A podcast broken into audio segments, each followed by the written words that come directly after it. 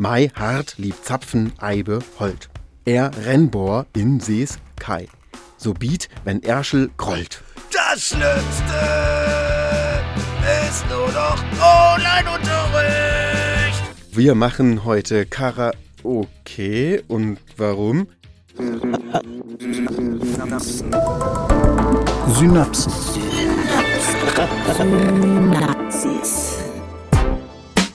Science Slam. Im Wissenschaftspodcast von NDR Info. Hallo und willkommen zu einer neuen Folge unseres Science Slam im Podcast. Ich bin Corinna Hennig und fast sind wir schon am Ende unserer fünften Staffel. Aber noch nicht ganz. Erst wenn ihr alle sechs Slammer gehört habt, dürft ihr, wenn ihr mögt, über euren Favoriten, eure Favoritin abstimmen. Heute gibt es noch einmal rund zehn Minuten Zeit für einen Wissenschaftler, uns ein Thema aus seinem Forschungsalltag auf unterhaltsame Weise nahezubringen. Und ich kann schon mal so viel verraten. Es wird musikalisch. Heute im Ring Nils Bernstein, Germanist und Sprachdidaktiker aus Hamburg.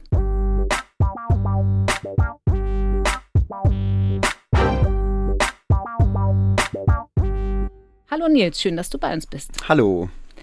Nils, ein großes Vorurteil gegen die deutsche Sprache besagt ja, sie ist besonders schwer zu lernen als Fremdsprache. Ist das tatsächlich so? Huh, da gibt es mehrere Perspektiven zu. Aber ich widerspreche dem immer, weil jede Sprache sehr komplex ist. Wenn wir jetzt Chinesisch lernen, Japanisch lernen, ist das für uns ebenso komplex. Selbst wenn wir Spanisch lernen würden, haben wir in der spanischen Sprache einige Situationen, die wir im Deutschen nicht haben, zum Beispiel diesen Subjuntivo. Und im Deutschen gibt es dieses Kasussystem, das komplex ist. Im Finnischen gibt es viel mehr Fälle als im Deutschen. Also ist eigentlich jede Sprache sehr komplex. Man müsste vielleicht unterscheiden, von welcher Herkunftssprache aus man welche Zielsprache lernt, um mhm. das ein bisschen genauer zu beantworten. Das Deutsche ist im Grunde eigentlich nicht schwieriger oder leichter als jede andere Fremdsprache, die man lernen kann. Ist das Deutsche denn eine besonders unmusikalische Sprache? Das ist, finde ich, das kommt auch wieder ein bisschen auf die Perspektive an, aber von romanischen Sprecherinnen, Sprechern aus gesehen ist das so. Also ich weiß, ich habe länger in Lateinamerika gelebt und ich habe da die Situation erlebt, wenn ich mich mit meiner Frau unterhalten habe, dass Freundinnen und Freunde immer gesagt haben, warum streitet ihr eigentlich die ganze Zeit? Und wenn man das aus russischer Perspektive sieht, dann ist es vielleicht nicht ganz so stark. Mhm. Du bist Sprecher des Bereichs Deutsch als Fremdsprache an der Universität Universität Hamburg. Da hat sich doch bestimmt viel getan in den letzten Jahren, weil mehr und andere geflüchtete Menschen zu uns kommen, oder? Ja, das ist richtig. Genau. Wir hatten also 2015 viele aus Syrien, aber auch aus anderen Ländern, wo man geflohen ist. Und haben dann so ein Programm gestartet für Studieninteressierte mit Flüchtlingsstatus. Jetzt haben wir eine neue Situation. Jetzt haben wir Personen aus der Ukraine, die kommen und auch da wieder eine sehr großzügige Unterstützung im Budget, dass wir also neue Kurse anbieten können. 2015 schien das manchmal so ein bisschen überfordert oder sehr überrascht, mhm. obwohl man andererseits nichts anderes als Kurse für Deutsch als Fremdsprache macht, nur eben für eine Zielgruppe die nicht anders lernt. Die lernen nicht anders, die haben nur eine natürlich andere Situation, eine andere persönliche Situation, auf die man aber im Unterricht nur bedingt eingeht oder in, in Unterrichtsthemen nur bedingt eingeht. Mhm. Ja. Mhm. Ich glaube, insbesondere für Nicht-Geisteswissenschaftler musst du ein bisschen erklären, was man als Germanist im Bereich Deutsch als Fremdsprache eigentlich macht. Ist das tatsächlich mehr Lehre oder inwiefern ist das auch ein Forschungsbereich? Das ist beides. Also das Fach Deutsch als Fremdsprache ist ein wissenschaftliches Fach. Das kann man studieren und da einen Abschluss machen in Deutsch als Fremdsprache, allerdings nicht so mit diesem Fokus an der Universität Hamburg, sondern an anderen Universitäten. Und andererseits ist es ein sprachpraktisches Fach, wo man dann mehr lehrt, also unterrichtet und Deutsch als Fremdsprache Kurse gibt. Und ich mache beides. Also ich unterrichte einerseits diese Kurse Deutsch als Fremdsprache und forsche auch in dem Bereich Deutsch als Fremdsprache. Mhm. Wir haben es eben schon angedeutet, es wird musikalisch gleich in deinem Slam-Beitrag. Wie kommt das? Hast du persönlich ein Fable? Spielst sieben Instrumente? Ja, ich mache Musik, also ich spiele Schlagzeug und Gitarre und singe gerne. Ob ich gut singe, ist wieder was anderes, eine andere Frage. Aber ich bin so dieser typische unter der Dusche Singer und ich singe auch gerne tatsächlich Karaoke. Und ich glaube, dass alle Lehrpersonen, die unterrichten, immer etwas Eigenes in den Unterricht reinbringen, das sie dann gerne machen. Also das wird jetzt nachher dann auch fallen. Es gibt so einen Ansatz, der heißt Dramapädagogik. Es gibt solche Situationen, dass man dann Theaterszenen reinbringt und das ist, glaube ich, immer so ein bisschen persönlich. Es gibt andere, die haben ein Faible für Grammatik, machen ganz viel Grammatik im Unterricht. Und je nachdem profitieren die Lernenden davon oder leiden darunter. Auch wenn ich jetzt dann singe mit denen, kann es auch sein, dass das nicht für alle was ist, dass sie dann auch darunter leiden. Aber meine Erfahrung ist, dass die sehr gut reagieren auf diesen künstlerischen Ansatz mit Literatur oder Musik, was ich oder mit Theater, was ich sehr gerne im Unterricht mache. Mhm. Wenn denn manche leiden, müssen deine Sprachschüler singen? Das, ja, das ist auch wieder so eine interessante lerndidaktische Frage. Man muss, man muss so ein bisschen aufpassen. Man sollte genau so einen Grenzpunkt erreichen. Man muss ein bisschen rauskommen aus der Komfortzone, aber nicht rein in eine Stresszone. Und genau da, in diesem Grenzbereich, lernt man am besten. Also wenn man etwas gefordert ist, aber nicht überfordert ist. Und ja, da muss man natürlich aufpassen, wenn jemand überfordert wäre mit dieser Situation, dann würde ich anders darauf eingehen. Aber ich mache es ja auch nicht so, dass ich jetzt den ein Mikrofon hinhalte und sage, so, du singst jetzt ein Solo, sondern wir machen das Ganze zum Beispiel im Chor mhm. und äh, sehr gelockert, dass man also sich zurückhalten kann, wenn man das möchte, oder dass man mehr in den Vordergrund gehen kann, wenn man möchte. Okay. Mhm. Und wie sich das anhören kann, das wollen wir dann auch jetzt hören. Ringfrei für Nils Bernstein mit seinem Slam-Beitrag Musik sagt mehr als tausend Worte, Karaoke im Fremdsprachenunterricht.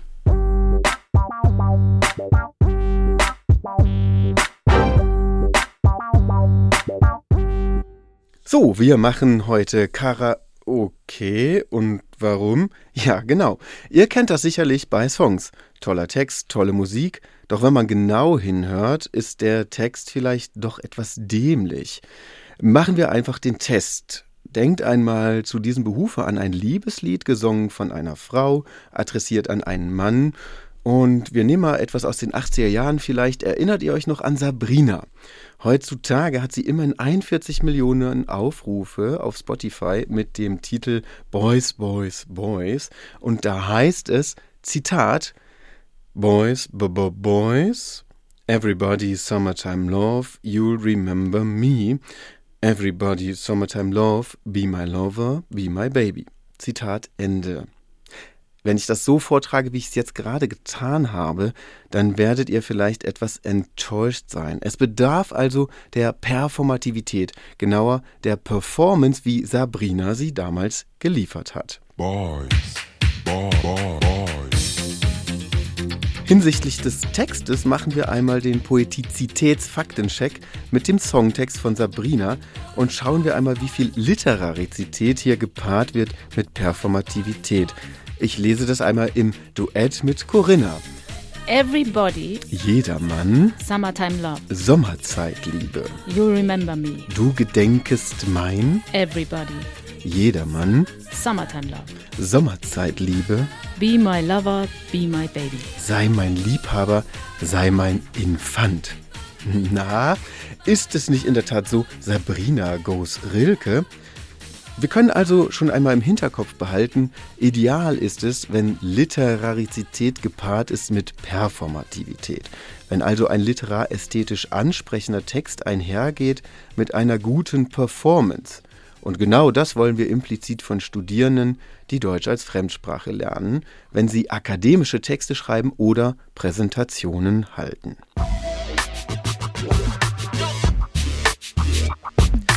Was hat dies nun mit Karaoke zu tun und wie kann man es im Fremdsprachenunterricht umsetzen? Karaoke kommt übrigens aus dem Japanischen und heißt so viel wie leeres Orchester. Also das ist der Part, den man auffüllt mit seiner Stimme, das leere Orchester. Die Forschungslage zum Einsatz von Karaoke im Fremdsprachenunterricht ist überschaubar. Nach einiger Recherche findet man kuriose Treffer, zum Beispiel zu Karaoke im Chinesischunterricht. Doch es lassen sich viele Erkenntnisse zum durchaus gut erforschten Bereich Musik im Fremdsprachenunterricht, gepaart mit dem Ansatz der sogenannten Dramapädagogik und der Literaturdidaktik umsetzen.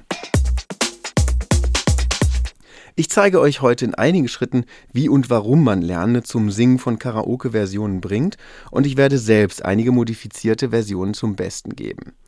Im ersten Arbeitsschritt ist dabei eine sogenannte Oberflächenübersetzung relevant.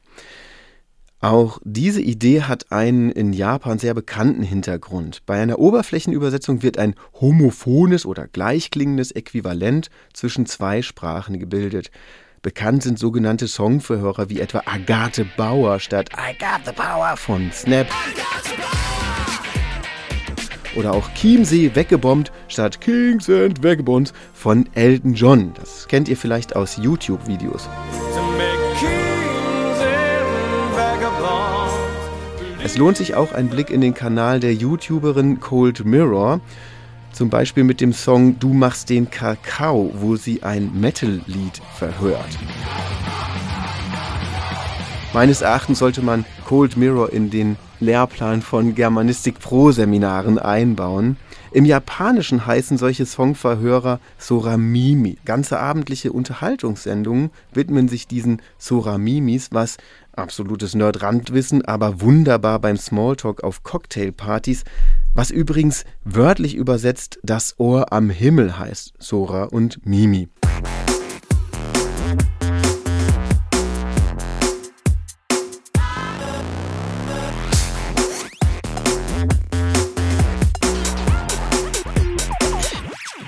Der Schriftsteller Ernst Jandl, dessen unrundes 23. Todesjahr wir im Jahr 2023 feierlich begehen, hat bereits in den 50er Jahren die Idee einer Oberflächenübersetzung, die ich hier einmal gemeinsam mit Corinna rezitieren möchte.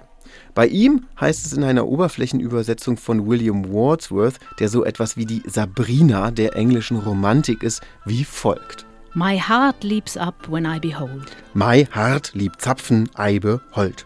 a rainbow in the sky. Er Rennbohr in Sees Kai. So was it when my life began. So was sieht, wenn Mai läuft, begehen, So is it now. I am a man. so es sieht nahe Emma mehen. So be it when I shall grow old, So biet, wenn Erschel grollt. or let me die. Ohr leck mit Ei. The child is father of the man, Seht steil dies Vater Rosse mähen, and I could wish my days to be in Teig kurt Wischmei desto Bier. bound each to each by natural piety. Baum Deutsche Deutsch, Bajonett, Schur, Alp, Eiertier. Die englischen Wörter sind also allesamt mit Deutschen übertragen worden, aber Kohärenz und Kohäsion sind nicht gegeben. Es macht also keinen Sinn, wenn man das so liest. Und wie lässt sich das nun in eine Karaoke-Version überführen und mit Sinn füllen? Wir nehmen dazu einen englischsprachigen Text, der keinerlei inhaltlich biografische Parallelen zum hier just referierenden enthält, den Song Midlife Crisis von Faith No More. Viel zu selten wird der Sänger Mike Patton im akademischen oder Science Slam Kontext zitiert. Dem sei abgeholfen. Er sagt, er nutze die Stimme wie ein anderes Instrument. Zitat: I wanted the voice to be like another guitar. Das Klangliche der Stimme steht bei ihm im Vordergrund. Bei Roman Jakobsen, einem Vertreter des Strukturalismus, ist das die poetische Funktion der Sprache, also das Nutzen der Sprache um der Sprache willen.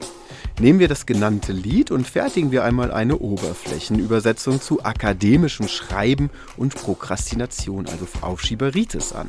Das klingt dann wie folgt. Viel Spaß.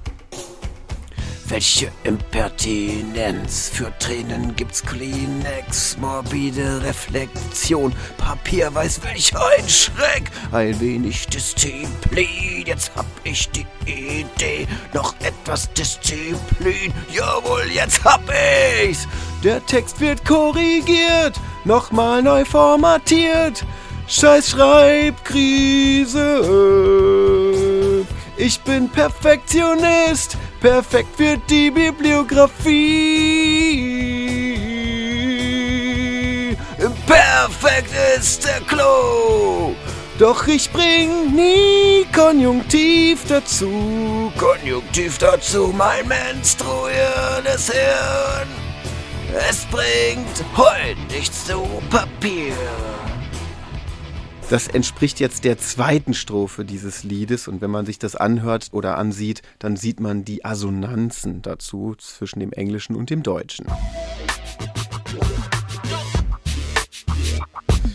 Lernende vertiefen bei einer solchen Übung ihren Wortschatz, ihr Sprachgefühl und bei der Angleichung an eine assonante Lautstruktur soll natürlich auch eine korrekte grammatische Verwendung umgesetzt werden. Die Rückmeldungen von Lernenden sind dabei ausgesprochen positiv. Die Motivation wird also erhöht gemäß der Erfahrung, was man lernen will, das kommt in den Kopf und was man nicht lernen will, das bleibt auch draußen. Durch die Präsentation in einem Chor fühlen sich Lernende zugleich in einem Safe Space, nehmen eventuell gar eine andere Rolle ein, fühlen sich anders womöglich befreit, was wieder bei Sprechhängung helfen kann. Und hier wird wirksam, was in einer performativen Didaktik oder auch in der Dramapädagogik beschrieben wird. All the world's a stage heißt es bei Shakespeare übrigens, übrigens in As You Like It, zweiter Akt, siebte Szene. Und tatsächlich spielen wir in jedem kommunikativen Akt eine andere soziale Rolle. Das gesungen Erlernte lässt sich gepaart mit einer Performance, bei der auch artikulatorische Aspekte berücksichtigt werden und Rückmeldungen zu phonetischen Leistungen erfolgen, perfekt in anderen Lernszenarien umsetzen, etwa bei Präsentationen oder bei richtigen Situationen im Bewerbungsgespräch oder eben auch bei allen Situationen, in denen man kommuniziert und mit anderen in Kontakt tritt. There's never a second chance to give a first impression, lautet eine Alltagsweisheit, und beim performativen Lernen mit Karaoke im Fremdsprachenunterricht gleicht man seine selbst mit der Fremdwahrnehmung ab, was wiederum positiv in allen anderen Kommunikationssituationen wirken kann. Abgekürzt, wer singt und performt, fühlt sich auch sicherer bei akademischen Präsentationen. Damit lässt sich die Erfahrung zusammenfassen, zu der ich gemeinsam mit meinem Kollegen Martin Kesting auch zwei Artikel publiziert habe. Und die Artikel könnt ihr auch nachlesen, wenn ihr möchtet. Sie haben das Peer Review gerade hinter sich gebracht und erscheinen bald. Zum Abschluss nun noch eine komplette Performance mit Arbeitsauftrag. Der Arbeitsauftrag lautet, hört euch das Lied an, das Schlimmste ist, wenn das Bier alle ist, von den Kassierern. Das ist nebenbei gemerkt auch eine wunderbare landeskundliche Vertiefung zu Stereotypen und deren Aufweichung. Bier und die Deutschen. Modifiziert dann diesen Text zu einer Situation aus eurem universitären Alltag, zum Beispiel Klausuren schreiben, recherchieren, in die Mensa gehen und so weiter. Man sieht also, Kreatives wird hier mit Bildungssprachlichem verknüpft.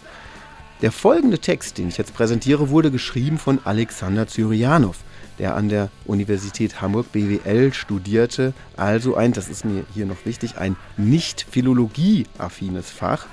Und nun schaut einmal selbst, was dabei Schönes herausgekommen ist. Zweimal Hausarbeit und der Job in Vollzeit. Noch fünf Klausuren zu schreiben Versuch mal Stress zu vermeiden. Du wohnst bei deinen Verwandten, die dich vorher nicht kannten. Die Lohnabrechnung kommt spät. Nix da mit Solidarität. Und was ist das Schlimmste? Das Schlimmste ist nur noch Online-Unterricht. Das Schlimmste ist nur noch Online-Unterricht. Das Schlimmste ist nur noch Online-Unterricht. Ja, das Schlimmste ist nur noch Online-Unterricht. Während der Uni Ferien. Erfüllst du alle Prüfungskriterien? Gehst zu Klausureinsichten? Darauf kannst du nicht verzichten. Weißt nicht, wie Mädels aussehen. Versuchst damit umzugehen. Du hast dich selbst von innen. Da steckt ja der Wurm drinnen. Und was ist das Schlimmste? Das Schlimmste ist nur noch Online-Unterricht. Und so weiter. Warum macht man das Ganze? Also nochmal ganz zum Abschluss. Es entspricht den publizierten Empfehlungen zu einer performativen Lehr-, Lern- und Forschungskultur an Hochschulen, die Bärbel Jokschis, Anke Stöver-Blahak und Manfred Schewe zusammen verfasst haben. Darin gibt es drei Punkte, die mir wichtig sind. Einerseits geht es generell darum, Kreativität in allen Lernprozessen zu fördern. Zum Zweiten geht es darum, dass man neurowissenschaftlich nachweisbar zu höheren Lernerfolgen kommt, wenn man sich bewegt beim Lernen. Ganz gemäß der Alltagsweisheit, dass ich besser lerne, wenn ich mehrere Kanäle benutze, also visuell und auditiv oder eben mich bewege dabei. Das nennt man multikodales Lernen und dabei kommt es im Gehirn zu besseren neuronalen Verknüpfungen. Man kennt auch dieses alte Wort von Konfuzius, der sagt, was du mir sagst, das vergesse ich und was du mich tun lässt, das verstehe ich. Genau darum geht es uns beim Lernen. Und zum Dritten geht es um ein Lernen mit Kopf, Herz, Hand und Fuß, wie Pestalozzi das genannt hat, also ein Vorläufer der Reformpädagogik. Und das ist noch interessant. Es geht hier also um die Verknüpfung von Herz, also Gefühl und Motivation, mit Kopf, also mit kognitiven Prozessen. Das ist also nicht nur einfach ein Dönekes, das man im Unterricht macht, sondern es ist wissenschaftlich erwiesen, dass das eine Methode ist, die zu größeren Lernerfolgen führt. Und daher schließe ich mit diesem Plädoyer mehr Kreativität in Lernprozessen. Dankeschön.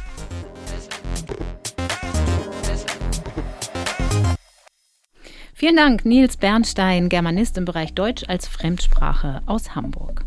An dieser Stelle wie gewohnt der Hinweis, Äußerungen der Wissenschaftler und Wissenschaftlerinnen im Podcast Science Slam geben ihre eigene Auffassung wieder. Der NDR macht sich Äußerungen der Slammer zum Thema nicht zu eigen. Wer die anderen Slam-Beiträge aus dieser Staffel noch einmal nachhören möchte, der kann das jederzeit tun, hier im Podcast-Kanal und unter ndr.de/slash synapsen. Dort findet sich auch ein Link zu den Bühnenauftritten unserer Slammer im Video, unter anderem auch Nils Bernstein. Denn wir gestalten den Science Slam Podcast zusammen mit Julia Offe von scienceslam.de. Ihren Veranstaltungsplan in ganz Deutschland findet ihr auch unter diesem Link. In der kommenden Woche gibt es hier eine reguläre Podcast-Folge. Danach kommt die letzte Science Slam-Folge dieser Staffel, also schon mal vormerken für die Abstimmung Ende Juni. Mein Name ist Corinna Hennig. Sagt gern weiter, wenn euch diese Reihe gefällt. Ich freue mich auf euch beim nächsten Mal. Bis dann. Synapsen Science Slam, ein Podcast von NDR Info.